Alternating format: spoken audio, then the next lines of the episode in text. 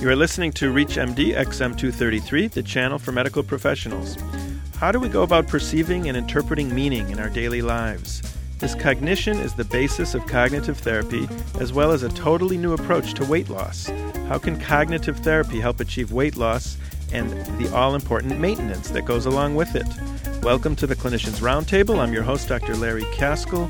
Joining me today is Dr. Judith Beck, Director of the Beck Institute for Cognitive Therapy and Research. She is Clinical Associate Professor of Psychology and Psychiatry at University of Pennsylvania. Dr. Beck is also the author of the Beck Diet Solution. Dr. Beck, welcome to the show. Thank you for having me. Can we start with a simple explanation for our audience? What is exactly cognitive therapy?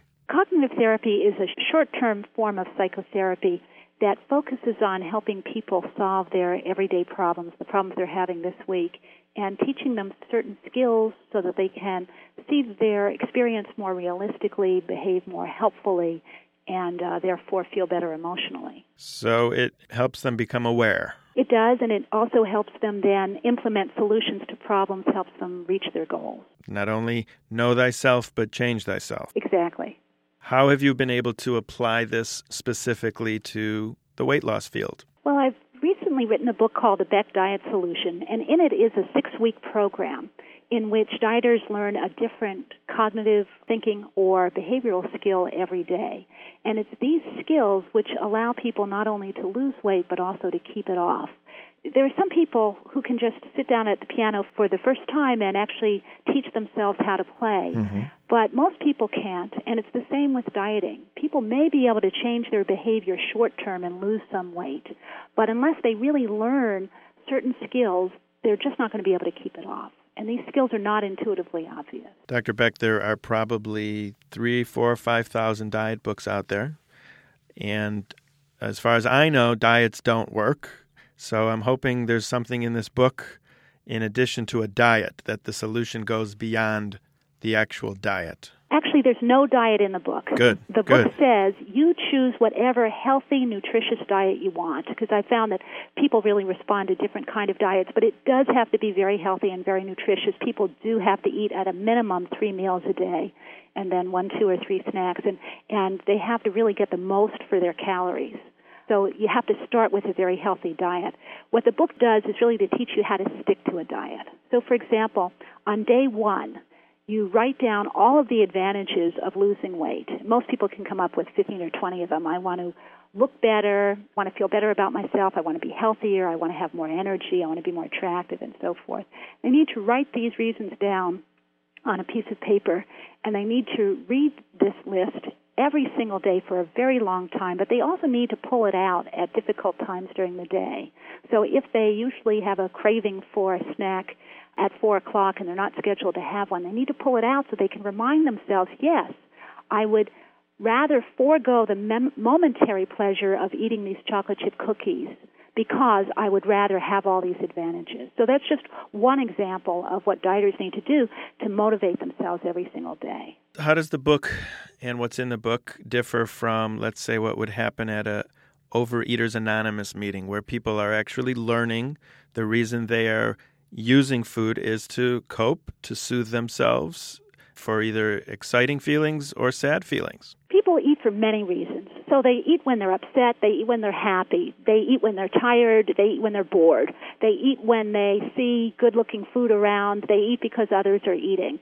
People eat for an enormous number of reasons, and I found it is much more helpful to teach people how to stick to a plan than to look for why they're eating if it's not time to eat, you need to learn the skill of pulling out a card that reminds you not to eat and what the consequence will be of eating and what will be the consequence of not eating. And you need to prepare, you need to learn these skills in advance.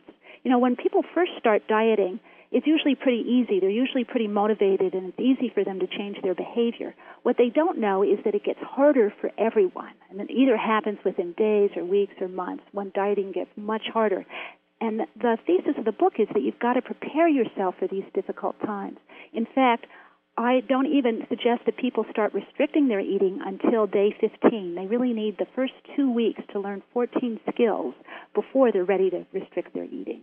When we talk about dieters that regularly fail What is it that is unique about these people compared to the ones that are successful? Well, first of all, most people do fail, so they're in good company. Mm-hmm. Uh, the ones who are successful have really changed their thinking.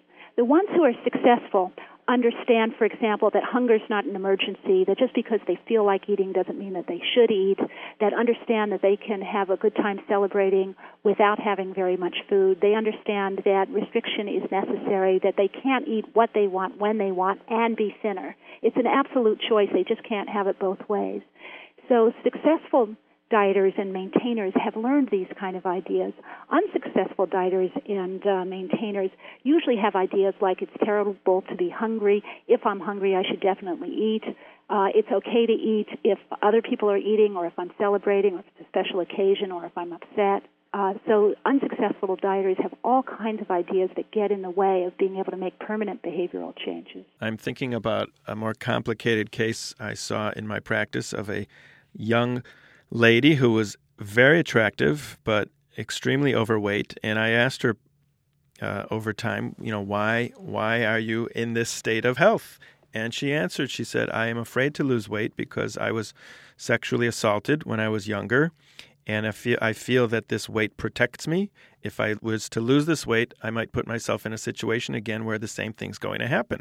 This is a very more complicated case than I would imagine most people have, but I don't know how cognitive therapy would help this patient. Now I would switch more to standard cognitive therapy than cognitive therapy for dieting and put off the dieting uh, either for a period of time or forever because it's really going to be the patient's choice as to whether she has that as a goal. But I would want to find out from her what specifically is she afraid is going to happen. She probably has some vision in her mind of being slimmer and then being attacked. Mm-hmm. So I'd want to find out what that vision is and how does she foresee that happening? What are the steps that would lead up to that? And I'd want to find out how realistic are all of these uh, steps. Is it likely that this will happen? And if it does happen, how likely is it that the next step would happen, and so forth?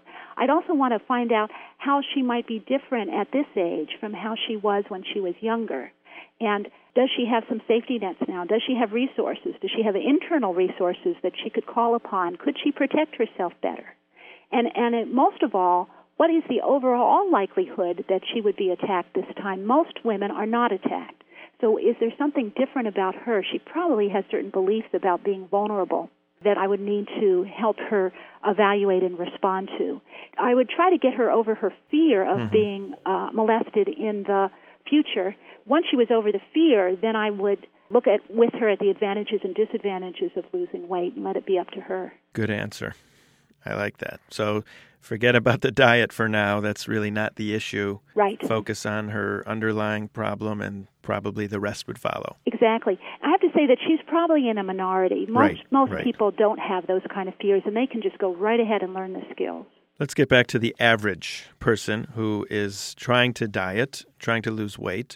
You mentioned that you have a a mantra or something that you give to patients that they say daily. So uh, let's say I am overweight, I wake up in the morning.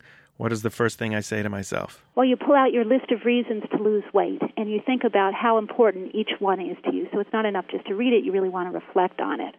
Then, either the night before or that morning, you write out what you're going to eat for the day. And you also make sure you have your cards with you. The cards are all of the things that uh, you need to remember during the day. And so it depends on the individual, but one card might say, just because I'm hungry doesn't necessarily mean I should eat. Hunger is never an emergency. I've already proved to myself that I can uh, skip a meal and survive. And if I allow myself to be hungry, I'm going to find out in 10 or 15 minutes that actually the hunger goes away completely. It may come back a little bit again, but it, uh, hunger always goes away. So if uh, the dieter was really afraid of being hungry, then this would be an important card for her or him to read every morning and then pull out at times during the day when he or she is hungry. What kind of research have you done showing that this type of program actually works for losing the weight and maintaining it off? There was a study that was done in 2005 in Sweden in which patients lost an average of 17 pounds in 10 weeks of treatment. And a year and a half later, they had not only on average maintained that loss, but lost about five pounds more. Now, this was as compared to a control group. This was a randomized controlled trial. So the people who were on the waiting list over these 10 weeks plus 18 months more actually gained weight during that period. How many people were in the trial? There were uh, about 100 people in the trial and was about evenly divided between the treatment group with cognitive therapy and the control waiting list group. Do you think we could repeat that in the United States, or is there something unique about the Swedes? Oh no, I think it would it would definitely be translatable to the United States. I think uh, if anything, people here in the United States are much more desperate to lose weight, perhaps even than in Sweden. If we have a listener who wants to recommend this to their patients, where can they go? Can you give the plug of the website? Uh, www.beckdietsolution.com. Last night, my wife was watching uh, some crap on TV. I think it was a Paris Hilton reality show where she deals with uh, very overweight women, trying to get them to lose weight. And all I saw was her shaming them into losing weight.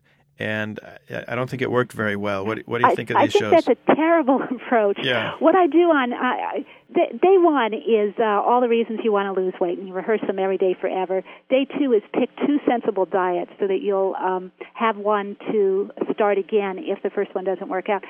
Day three is learn how to eat sitting down. Day four is giving yourself credit. And this is an incredibly crucial skill for people to do every day while they're dieting and even into when they're maintaining. Every single time they engage in a helpful eating behavior like eating sitting down, sticking to their plan, eating slowly and mindfully, they need to give themselves credit. You know, just say, hey, that was great. That's really good that I did that. Um, and build up their confidence that they can continue to lose weight. And lastly, is there anything in the book about this thing called exercise that I've read about? Yes. Toward the end of week one, it helps you figure out how you're going to find enough time to do both diet and exercise. And what it really takes is rearranging your life around dieting and exercise instead of just trying to fit diet and exercise into your life. And I talk about two important aspects of of uh, exercise. One is some kind of planned exercise program, even if it's just walking a few times a week. And then the other part is getting as much spontaneous exercise as you can, really just changing your mindset so that you're always parking as far away in the parking lot as you can, so that if possible that you're taking the stairs instead of the elevator, building in as much spontaneous exercise as you can. 10,000 steps a day is what they all say. That's right. Well, I would like to thank our guest, Dr. Judith Beck, for coming on the show today. Thank you so much. I'm Dr. Larry Kaskel. You've been listening to the Clinicians Roundtable on ReachMD XM233, the channel for medical professionals. I've been talking with Dr. Judith Beck about her new book, The Beck Diet Solution, and I wish you the best of luck with that, and I hope you sell millions of copies. Oh, thank you. Because we are overran with an epidemic of obesity, as you're aware of, so perfect timing. For comments and questions, send your email to xm at reachmd.com, and thank you for listening.